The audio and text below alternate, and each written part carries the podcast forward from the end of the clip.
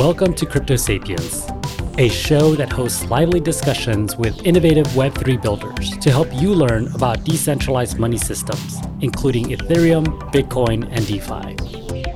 The podcast is for educational and entertainment purposes only, and it is not financial advice. Crypto Sapiens is presented in partnership with Bankless DAO, a movement for pioneers seeking freedom from the limitations of the traditional financial system. Bankless DAO will help the world go bankless by creating user friendly on ramps for people to discover decentralized financial technologies through education, media, and culture.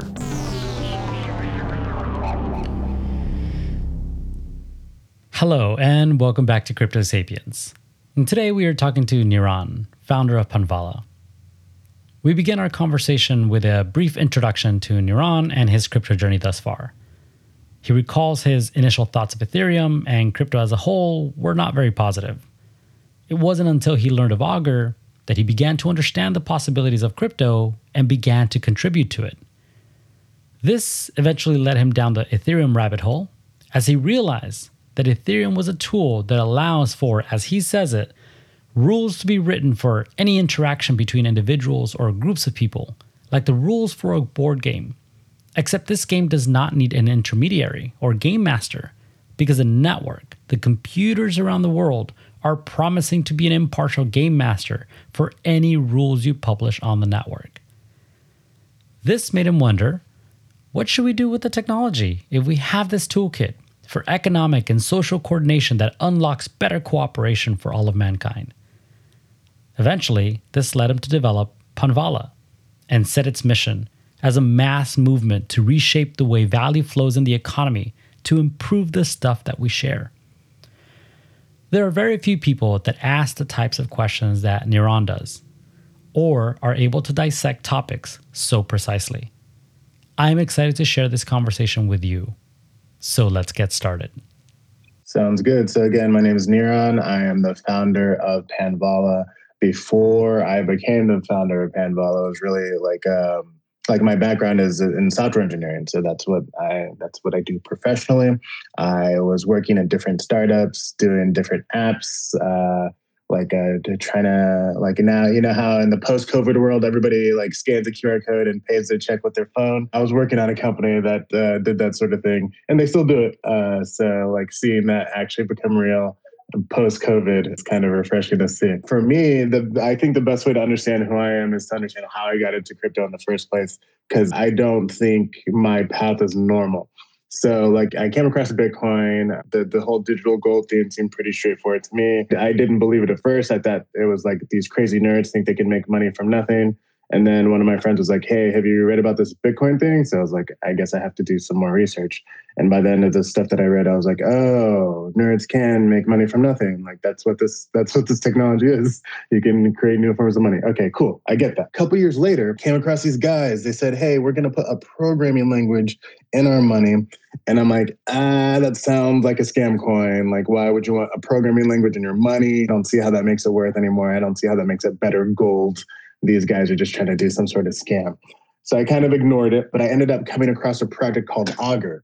And at the time, I was really excited about prediction markets this idea that if you let people bet on the outcomes of future actions, then you can get forecasts for anything. The same way you have a weather forecast. Imagine every news article about a future event had a forecast for those future events. That's kind of the vision that was in my head. I'm no longer as excited about that. I don't, I don't think it's going to pan out that way, but I was excited at the time.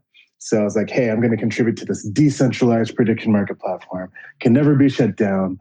All these uh, forecasts will proliferate because all these different events will be able to be bet on. This is the future. So I started contributing, and it, they were using Ethereum behind the scenes. Augur was Augur was really one of the first DApps on Ethereum but I didn't start contributing because I was excited about Ethereum. I was excited about Augur. They happened to be using Ethereum behind the scenes. And it was really using it that made it click for me what this technology was for, what it could do, what it meant. What Ethereum means is that you can write down the rules for any interaction between individuals or groups of people. Just write down those rules like it's the rules to a board game. And instead of needing like a game master for your board game, like many board games need, you don't need any middleman, any intermediary to enforce the rules of these themes that you write. because the Ethereum network, these thousands of computers around the world, are promising to be an impartial game master for any rules you publish to the network. Impartial game master for anything. If you can come up with rules for people to interact that's better than the way we cooperate out in the real world today, if you can write down those rules, publish them, get other people to opt into them, and it actually produces a better experience for people, then you can literally improve the world just by coming up with better rules and writing them down. So that to me was a mind blown moment. I definitely think we can do way better at cooperating with one another than the world outside. It's kind of a garbage fire. And I don't think that's anything to do with human nature. I think the problems are really due to the games that we play with one another, the games that can be corrupted, the games that require these uh, partial middlemen that you can't really trust at the end of the day. The more that we can come up with better rules for cooperation, I, I think mankind is much better than people give us credit for. I think we're pretty amazing. And when we have these better ways to interact, I think everyone's going to see what I did, uh, what I see, that uh, we're capable of incredible things. That to me is why I really started getting into crypto. I quit my job at that point. I, started to try to find a place to work in Web3 full time. I came across ConsenSys, one of the earliest uh, companies building on Web3, and worked there for four years. That's really where Panvala came out of. I did some security auditing there as well, worked on a couple other prediction market things. But yeah, like Panvala was really the third in a series of ideas about like what what should what should you do with this technology? If you have this new toolkit for economic and social coordination that can unlock better cooperation for all of mankind, what should what should you build with that? So, uh, so to me, I'm like, okay, the hardest problem we face is the stuff that we share. The stuff that we don't share gets better all the time our phones get better at an incredibly rapid rate because all these companies are competing and they know exactly who's going to pay for it. The, the person who uses the phone is going to pay for it. So I can make that person happier. I'm going to get more money. So Apple does that all the time. Google does that all the time. Samsung, they all are making everything better because they have a clear way to be rewarded for it. But imagine that a phone didn't benefit one person. Imagine it benefited two people or five people or like a million people, like a whole city. If one phone benefited a whole city, who's going to pay for it? Like uh, maybe you charge some people taxes to pay for it, and then you have an election to determine the features of the phone. And then every phone company is like, well, I have to like bribe this politician to make my phone the city phone. And everybody gets the city phone, and then it sucks because it doesn't do what you want. It does what could get through a democracy. Like that's the situation that we're in for all the stuff that we share. Like if we can ha- come up with a better way that produces some of these self-improving effects that market economies have on the stuff that we don't share, the stuff that just benefits me. If we can get as good as that when it comes to the stuff that we share, that to me is the pathway for, you know, massive improvement of all life on earth. So that's really what I was trying to figure out these kinds of decentralized nonprofits are the first kind of framing that I used to think about what needed to be built. So Panvala is the third in the series of those prototypes. And really, I think of it less as a decentralized nonprofit now and really more of a mass movement to reshape the way value flows in our economy so we can dramatically improve the stuff that we share. So that's really how I got to here. Uh, that doesn't tell you what Panvala is yet, but I'll pause for a second there. Well, I mean, yeah, thank you so much. I think it, for me at least, it positions it nicely in terms of what it represents. And uh, we can certainly jump into what it is in a moment. But it's really exciting to, you know, hear both of your, I guess, introduction to crypto, blockchain, and even your initial reactions to what Ethereum was. But, you know, through the actual application use of the blockchain, you perhaps sounds like you saw it a little bit differently. So that's that's really interesting and really a nice fun story. Thank you for that. I really am interested maybe before we get too deep into talking about Panvala hearing about your thoughts of you know these games that we play and changing the rules you know certainly i think there have been these games that we've played for decades which affect the way that we work the way that we earn the way that we invest etc and you know a lot of it is definitely fundamentally based on rules that someone else has created that maybe benefit them or a few, but definitely not the many. And so, curious as to your experience now in Web3 and maybe even through the work that's happening at Panvala as how you see the rules changing and how those rules are starting to benefit more people, maybe through a single organization or just generally through a movement like Panvala. Yeah, that's a great question. So, like when it comes to the games that we play as a society, when it comes to, you know, making money, when it comes to allocating power and resources in our society, like some of the there's some places where the the rules are obviously biased in one way or another and then everyone's like oh i wish we could change the way this works somehow but we don't have the power to do that. There's a lot of places like that. What's more interesting to me is when the rules aren't biased that is like assume like if uh, for, in the american context assume that the founding fathers sat down to write perfect rules that were actually embedded with the values that all men are created equal and endowed with these you know inalienable rights like literally trying to create a society of equal. Just pretend that the fairy tale version of this pretend that's what was happening so, like, if you write down these rules and people start to play this game, like, even in the early days, like, it, it could start to work fine. But at the end of the day, it's impossible, in my opinion, to write perfect rules. Inevitably, people are going to find the corner cases, the ways they can extract more value for them for themselves, and the system will start to decay. If you go further in American history, you see uh, people start to point out the things that are going wrong. Eisenhower in his farewell speech. He's like, this whole military industrial complex thing, they seem to have captured our democracy. You might want to watch out for these guys. FYI, peace out, I'm gone. Like the he was pointing out a place where the perfect ideal system had kind of decayed.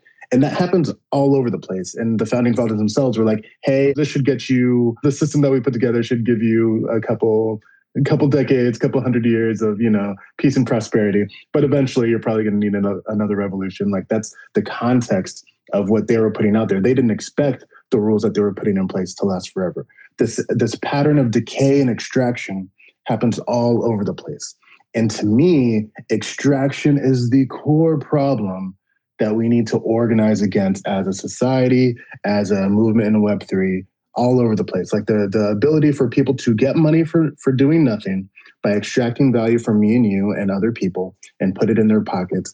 It is the core problem of our society right now. Because the better we get at doing technology, the easier it is for more and more people to find new ways to extract value from people. So many of the problems that people see are caused by this. When people are like, "Oh, like we should be getting dramatically high increases in like our the quality of our health." Our life expectancy. That should all be getting better. The quality of the homes that we live in should be going up. Like we're getting better at everything. The quality of everything should be going up. But instead, the prices of everything are going up. The prices of education, the prices of housing, the prices of all these different things just seems to be going up, even as our society is progressing. And the problem, the core problem that people see they have different they everyone has a different lens on it. They're like oh it's the landlords are a problem. The big tech companies are a problem. Who are spying on all of us. Like the everyone has has a different lens but the core problem is extraction. Like you literally just should not be able to get money for nothing by extracting value from other people. And that's what this decay looks like in different systems of rules. If you put together a set of rules that looks fair people find ways to kind of finagle the rules and extract value from themselves, that's happening all over the place. So in Web3, the general ethos that people have been putting out there is just, you know, decentralize, eliminate the middleman altogether so they can't extract from you. And that's great. That approach can work for a lot of things. If you've traded on Uniswap, there is no middleman extracting value from you other than maybe the miners who are extracting a little bit of value that happens here and there. But I mean, generally speaking, it's a, it's a system designed to eliminate the middleman of the exchange that could extract value from you in that sort of scenario. There's different kind of decentralized protocols that you can build that kind of solve the problem in that way. But the that approach for solving the problem of extraction is very narrow there's only certain kinds of systems that you can actually design in a decentralized way that completely eliminates middlemen. Like you can't apply that to our whole society to solve the problem. But you can apply that analysis, that is, middlemen extracting value is a giant problem. You can apply that analysis to our whole society. But to solve it everywhere, I believe it's not a technical architecture that can do that. It's a mass movement that can do that. We have to organize as human beings against extraction and end that forever. That is, you should not be able to propose to start a business or an effort where the core value that you will be getting for you and your investors is value extracted from other people. But that is literally the default advice in Silicon Valley to every entrepreneur. If you go try to get funding for, for a business, they'll ask you, where is your moat? And what they mean by your moat is like, how are you trapping your customers so they cannot escape your grasp? How are you making sure that no one else can compete with you so you can extract value and get money for nothing? Like it is great business advice, but the fact that that has become normalized is a sign at how far things have gone. That should not be good business advice. The good business advice should be how can you make your customers as happy as possible? How can you serve them better than anybody else so they'll continue to pay you? That's the fairy tale version of capitalism that we tell every kid growing up. Every business is trying to serve customers as good as they can, and the ones that do the best make the most money. That's the story that we tell. But capitalism in practice, again, I, I am pro capitalism in general, I'm not anti. But what we've arrived at is just extractive capitalism. It's starting businesses to extract as much value from each other as possible. And I don't want to extract any value from you ever. Like, I want to serve you and have you pay me for serving you. That's what the economy is supposed to be, but that's literally not what it is. And we have to do something about it. Like, the, the this is our society. Nobody is going to solve the problem for us, but it is a big problem that we have to solve. And when it comes to the biggest things, things like climate change, that's fundamentally a problem of extraction.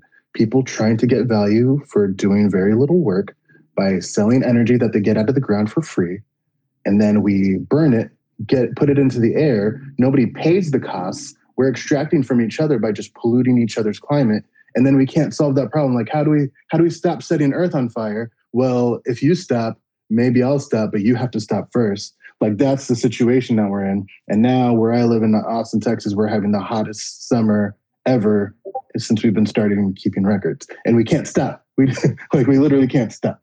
So that's a huge problem. And to me, the way we solve it is by organizing against extraction.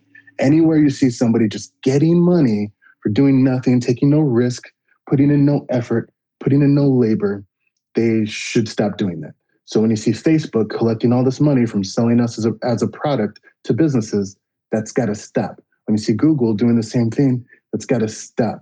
Like when you see people getting people addicted to different kinds of whether it's a media or a substance or whatever. So they have to keep paying you forever to be able to uh, solve that problem that they caused for you. That's got to stop. It's all got to stop anytime extraction is happening so we can get out of these bad corners that we're in, whether it's climate, whether it's housing, whether it's education. All the problems are caused by extraction, and we need to organize against it. That's extremely powerful. And thank you for sharing that. I think that there's a couple of things here that you touched on that I think are worth kind of revisiting and maybe even expanding on. And I think some of the points you were making in terms of, you know, extraction and, you know, the, just generally the way that we perceive capitalism and maybe where it started and where it's at today very different places and certainly affecting the world very differently both in terms of our climate but also in terms of our you know humanity. Uh, you know is it fair? Is it you know is, is it being distributed in a you know in, the, in a fair manner? The other one that i think that you touched on and maybe we can build on to also start talking about panvala is you know the, these rules of, of of decay and and and just generally maybe some of the things that are important to create better organizations and better systems. That's interesting that you bring that up because I think that when we talk about how we're you know think through processes or building organizations. We think of these systems that yes maybe they're iterative you know maybe they they you know they can evolve over time but we don't necessarily see them as something that should decompose die and decompose and maybe be recycled and and reused and it comes back in some other way. We just see them as maybe forever lasting. I guess what are your thoughts in terms of maybe how processes in the Web3 ecosystem have been defined so far, and maybe even how DAOs have been thought of and developed in terms of their long lasting existence and you know and, and maybe should we consider decay as part of this natural i guess occurring process within everything including the organizations that we build? Yes i absolutely think that we should see decay as a core thing that's going to happen and because of that lens, like when I think of uh, what's going to actually unlock value for many people, it's not necessarily a particular DAO, a particular structure, or anything like that. It's really the ecosystem of DAOs, the ecosystem of choices for you to choose from. So when something begins to decay and you see something better, you can opt into something else and leave the decay behind.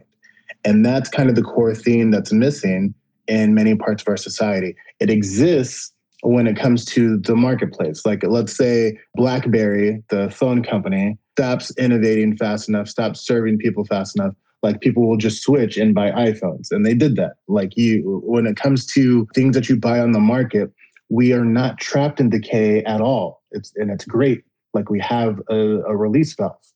But when it comes to things that we share, we are trapped in decay because we tend to want to put institutions at this base layer of things that live forever. And that's that's good. I don't i don't like i don't think we want our government to be to dissolve and be switched out completely by something else periodically. Like i think that would kind of suck. I like having a stable long lasting uh, you know military to you know provide the peace all that stuff. I think that's pretty good. But the the problem is tying so much of what we do to things that live forever and cannot be changed. For instance, like when it comes to uh, us in the United States, like a lot of the a lot of healthcare stuff is tied to the federal government. A lot of uh, education is tied to federal and state governments. A lot of things are tied to things that you can't actually opt out of. So instead, when we feel the decay happening, we just get mad at each other.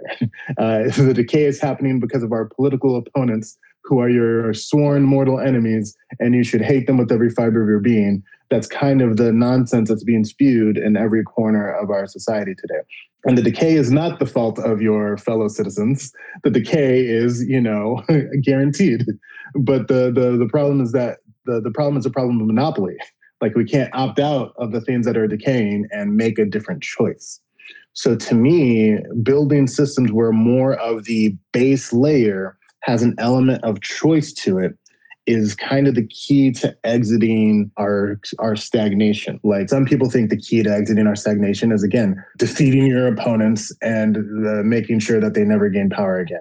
But I think that it's just you know choosing something that works for you, letting them choose something that works for them, and that's how we iteratively get progress.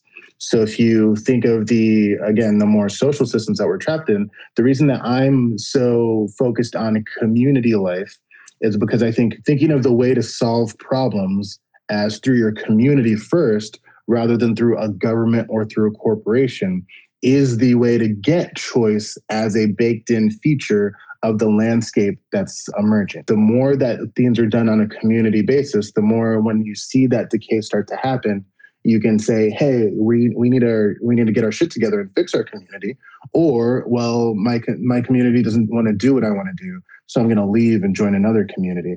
That needs to be the process at work eh, for so many of the problems that we face. And really, the reason that it's not is because communities don't have control over flows of resources in our society. We've given those flows of resources away. We've given them to the state and we've given them to corporations.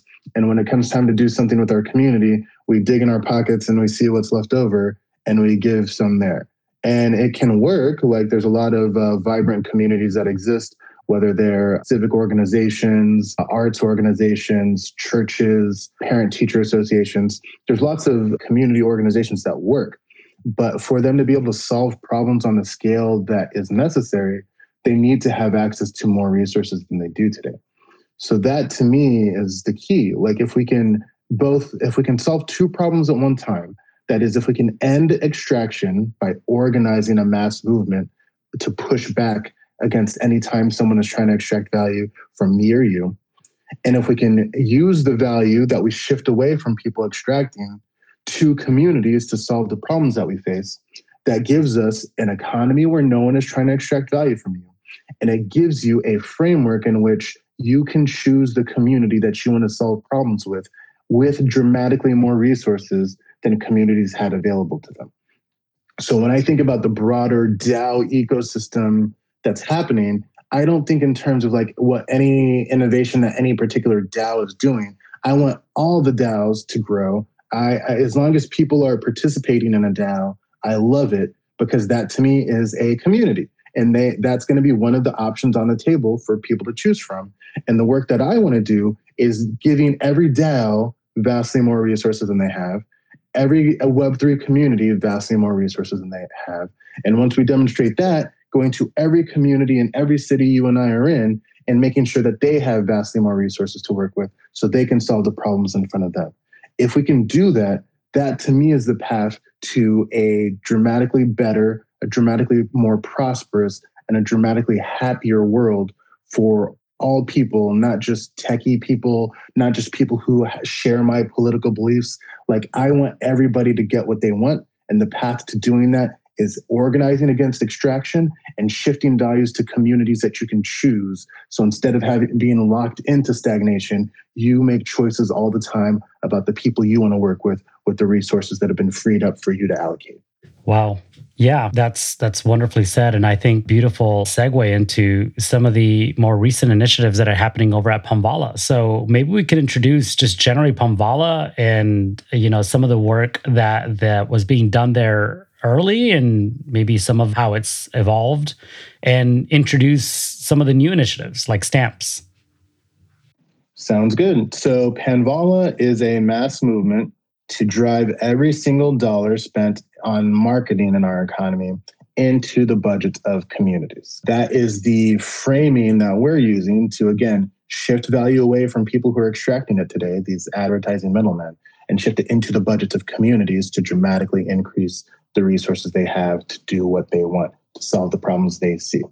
Like if you see every dollar spent on marketing to get your attention, to get your business, that is a dollar spent to change your behavior. The dollar spent to get you to go in the door of a specific business, to go to a certain website online, to buy a certain food, whatever it is, they're trying to change your behavior. And at the end of the day, you control your own behavior.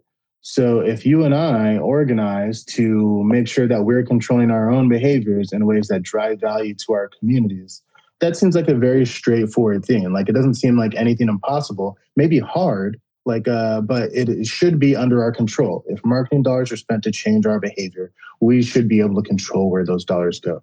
I can't do that alone. I can't change where the marketing dollars spent to change my behavior go. Like I can't just say, oh, I'm only gonna go shop at businesses that give me more money that's just uh, shopping at the cheapest stores like that's that's already something you can do alone and it doesn't work that well but if we use our combined power if we organize as a mass movement to shift where marketing dollars go then we can all work to shift where those dollars are spent so that when when a business wants to get more customers in the, in the door the default thing they do is fund the communities their customers are in that's the world that we're working to build so the mechanism that we use to do that is Panvala stamps. And before I get into what Panvala stamps are, I want to talk to you about the analog version of Panvala stamps that already exists that you've probably already used yourself, especially if you grew up in the US. And what I'm talking about is Box Tops for Education. Box Tops for Education is a marketing program from a cereal company called General Mills. They have dozens of brands of cereal, and on the shelf in the grocery store, there are several dozen cereals to choose from. So, General Mills, a cereal company, they want you to buy their cereal. When you see all those choices on the shelf and you're trying to buy cereal for your kids, they want you to ignore all the other options and only buy General Mills cereal. So, the way they get you to do that as a parent is they say, hey, uh, parents, if you buy our cereal and you keep the top of the box, like cut off the cardboard top of the box, take it to your kid's school. We'll fund your kid's school based on how many box tops you collect.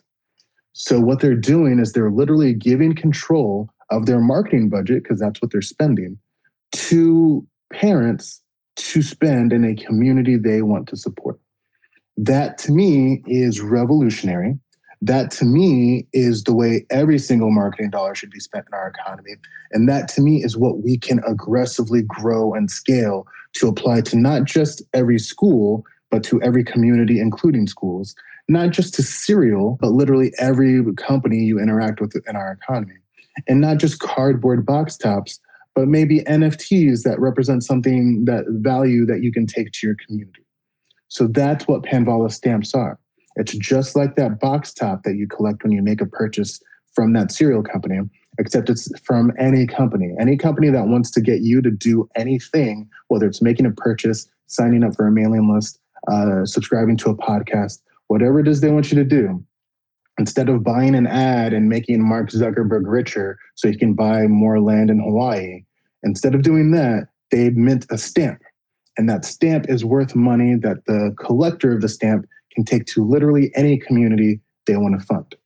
So instead of just going to the businesses that are putting ads in front of your face, what you do is you go to businesses that are offering the highest value stamps, the ones that are giving the most value back to you to take to your community. Those are the businesses that you need to do business with to make this change happen. Because literally every time you're collecting a Panvala stamp, you're doing work that shifts value in our economy.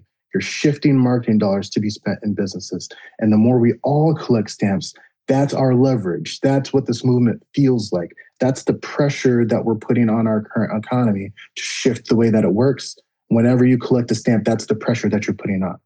So that's why we go from community to community to show them how and why to collect these stamps, to show them that they can fund the events that they put on, the grants that they give out, whatever it is they do, that they can fund them by collecting stamps.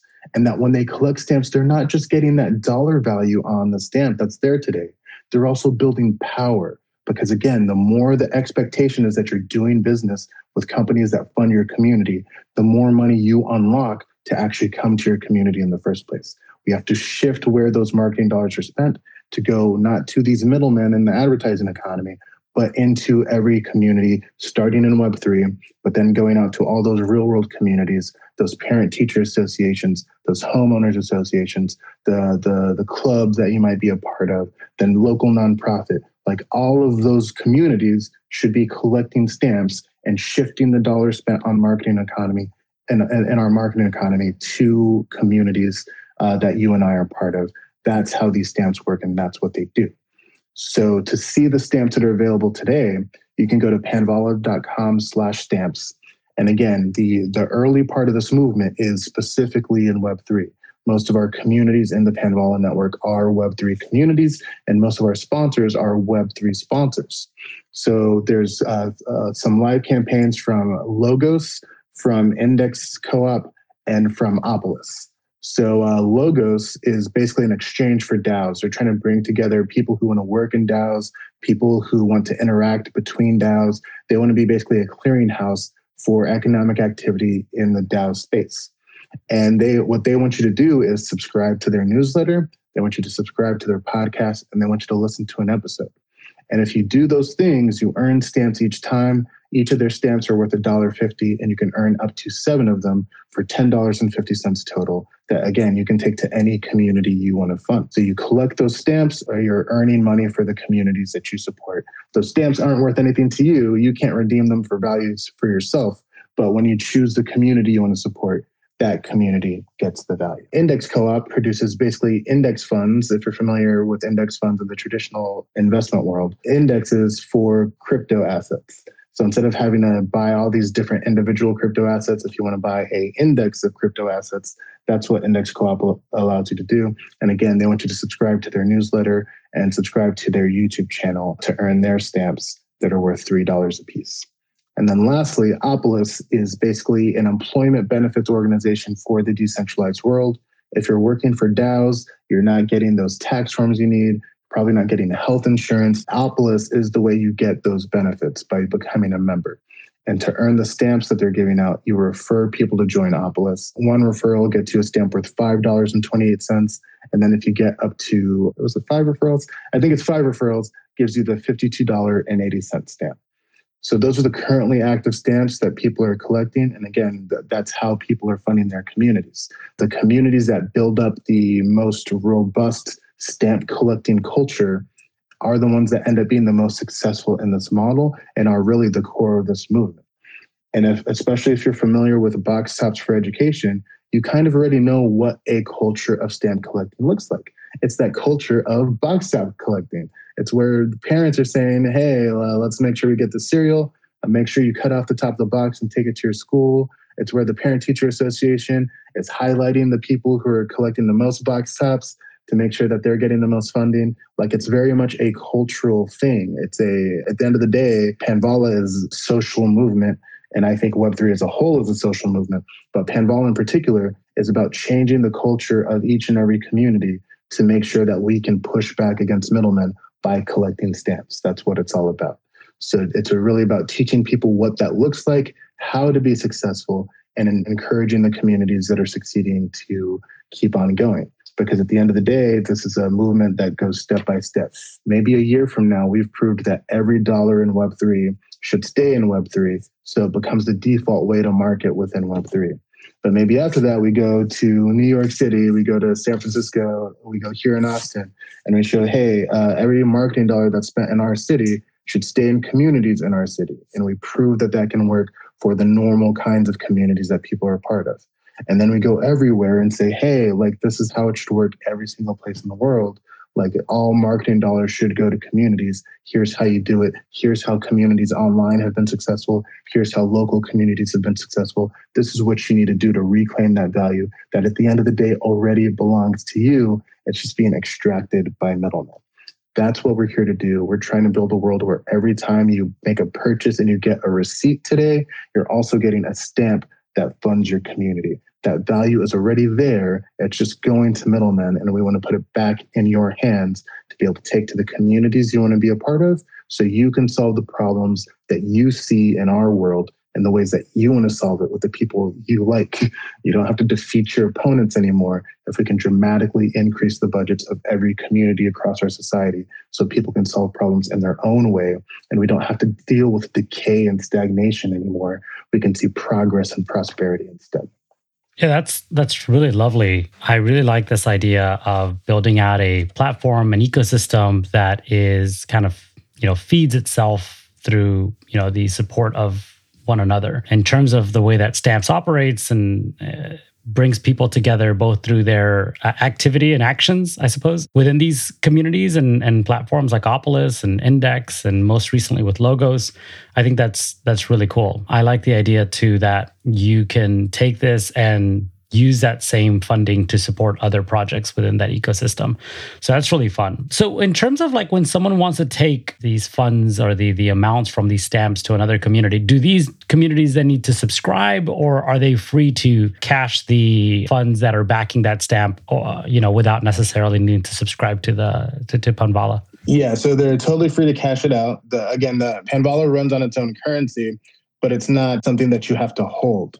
So once your community collects stamps and each quarter gets the payouts from the stamps that you've collected, you can sell that instantly if you want and fund all the stuff that you care about. The people who hold on to the PAN tokens and stake the PAN tokens, what they're effectively doing is earning dues credits because eventually the way this network operates itself is that there's going to be a cut from the stamps that go to fund the common needs of the network again governed by the communities themselves. It's not a cut coming from some third party.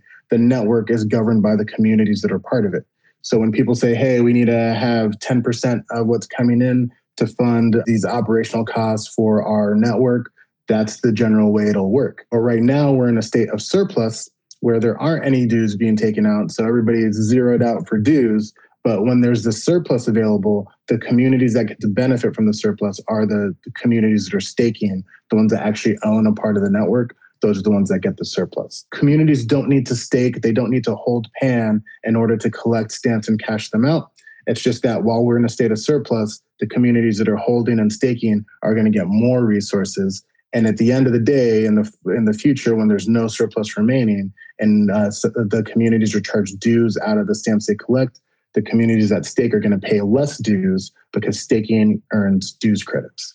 Got it. Okay, that makes sense. And now, I mean, you've you've introduced the the pan token here, and I don't think we even had a chance to talk about that. So, would you like to briefly just talk a little bit about that token and how that connects to the ecosystem as a whole?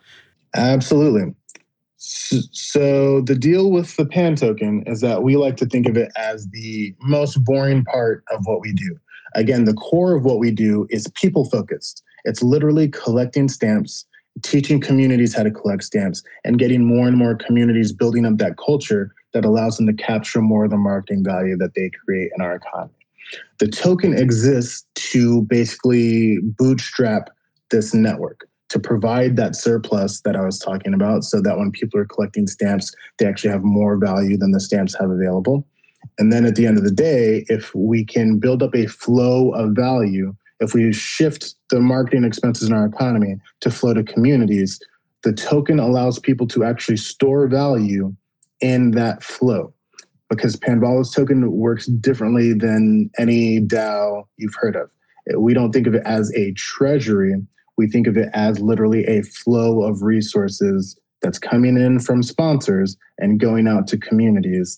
Uh, if uh, if you imagine that nobody is holding the pan token, which is totally possible, imagine everybody sells it. The flow going into the system is from the sponsors who mint stamps, and the face value of the stamps that they're minting is the pan that they're buying off the market and putting back into the token supply the value that's coming out of the token supply is programmed into the system like Bitcoin's inflation curve. It's a half life of four years for whatever's in the system. So again, it's not not correct to think of it as the treasury of the system. It's better to think of it as a gizmo that if people want to store value in Pan and the flow of sponsorship payments, they hold on to Pan and then the flow of value continues. But basically, the design of the the contract that holds the pan when it's been spent by the sponsors, basically they're depositing tokens back into the system. The reason that half life of four years is there is to basically stabilize the flow of value through the system. That is, imagine everybody wanted to sell at once, but the sponsorship value is still continuing basically the market would drop, the price would drop dramatically, but the sponsors would buy up the tokens on the market, put them back into the, to the token supply, and then this process would continue. So that that makes dumping the token kind of like not a sensible thing to do if there is a stable flow of sponsorship payments flowing through the system. So the way to think about it is the logic of the contract that locks up the tokens counteracts changes in price of the system in both directions and makes it hard for the price to go up and makes it hard for the price to go down to make it easier for people to store value in the flow of, of sponsorship payments if they want to do that. But again, it works if nobody does that. It works better if lots of people want to do it. But that's kind of how the system is designed. Okay, that makes sense. So, what is the vision, I guess, long term? I know Stamps is an initiative that just launched recently and with the support of these really meaningful projects in the Web3 ecosystem. What is the long term goals in terms of how Stamps will continue to grow within this ecosystem and anything else on the horizon? So stamps are the main event of Panvala. Again, our mass movement is about shifting where marketing dollars flow and the way to shift where marketing dollars flow is to collect stamps. So stamps are the main thing. We want each and every one of you to be stamp collectors, both for the communities that you're part of in Web3. And again, when we start bringing on communities out of Web3, showing the communities that you're part of in the city that you live in how to collect, collect stamps is going to be a core part of this movement. So we want to continue to have more stamp campaigns going within Web3. And so we can prove to each and every community that dollars spent to market in Web3 can and should stay in Web3 communities. That's not happening today. That's the change that you and I are going to make happen. And we're going to make stamps basically the default way to market in Web3 so that all of those dollars stay in Web3 communities. That's what we're doing. That's the current phase of our movement. So that looks like many more sponsorship campaigns, many more stamp campaigns by Web3 companies, and it means many more communities in Web3 collecting stamps that is the core focus of what we're doing right now. We're going to prove that that works. We're going to prove that stamps are a better marketing tool than everything else out there that people are doing to market their businesses. Because again, spending money in the communities that your customers are in is obviously the best way to spend marketing dollars, and we're going to prove that. Once we've proven that within Web3, then again, we need to go out into the real world. This is not a technological movement. This is not about giving techie hipsters more resources to do everything they want, although it includes a lot of that. What it's about is dramatically increasing the budgets of every community across our society. So to do that, we have to go to the parent teacher associations. We have to go to the homeowners associations. We have to go to the nonprofits in your city. We have to go to all the kinds of clubs and communities that you could think of and show them how they're going to dramatically increase the budgets that they have by collecting stamps. So we'll go city by city. We'll show people how this works. We'll show people how the dollar spent in marketing in each and every one of those cities can and should stay in the communities in those cities. And then we're going to show the whole world how to do that same thing. We're going to, like, literally, I mean, every marketing dollar in our economy going to communities, that is not an exaggeration of what we're trying to do. That is literally what we're trying to do. And our work isn't done until every marketing dollar spent in our economy goes to fund the communities that customers are in. Yeah, that's great. I mean, I can I can see how some of these events, especially like in the real world, as we're kind of coming out of working from home and we're feeling more comfortable traveling and connecting with one another, like we did recently, you know, at ETH Denver and then DAO NYC, how we can start building out these more meaningful interactions that support each other in these projects through these marketing spend in ways that are regenerative, I suppose, and not, you know, extractive as we described earlier. Well, as we wrap up here, there's one question that I've begun to ask all my guests so that I can learn from you a little bit more is it doesn't have to be crypto Twitter, but anywhere where you learn and and and kind of learn from others. Who is the one person that has helped you out tremendously in learning more about the space of Web3 and really kind of leveling up your own crypto journey? So, this is going to be adjacent to Web3, so not exactly within it. But one thing that I would very strongly recommend to as many people who think about communities in Web3 as possible is this book called Mutualism by Sara Horowitz. And again, her her background it has nothing to do with technology, has nothing to do with crypto.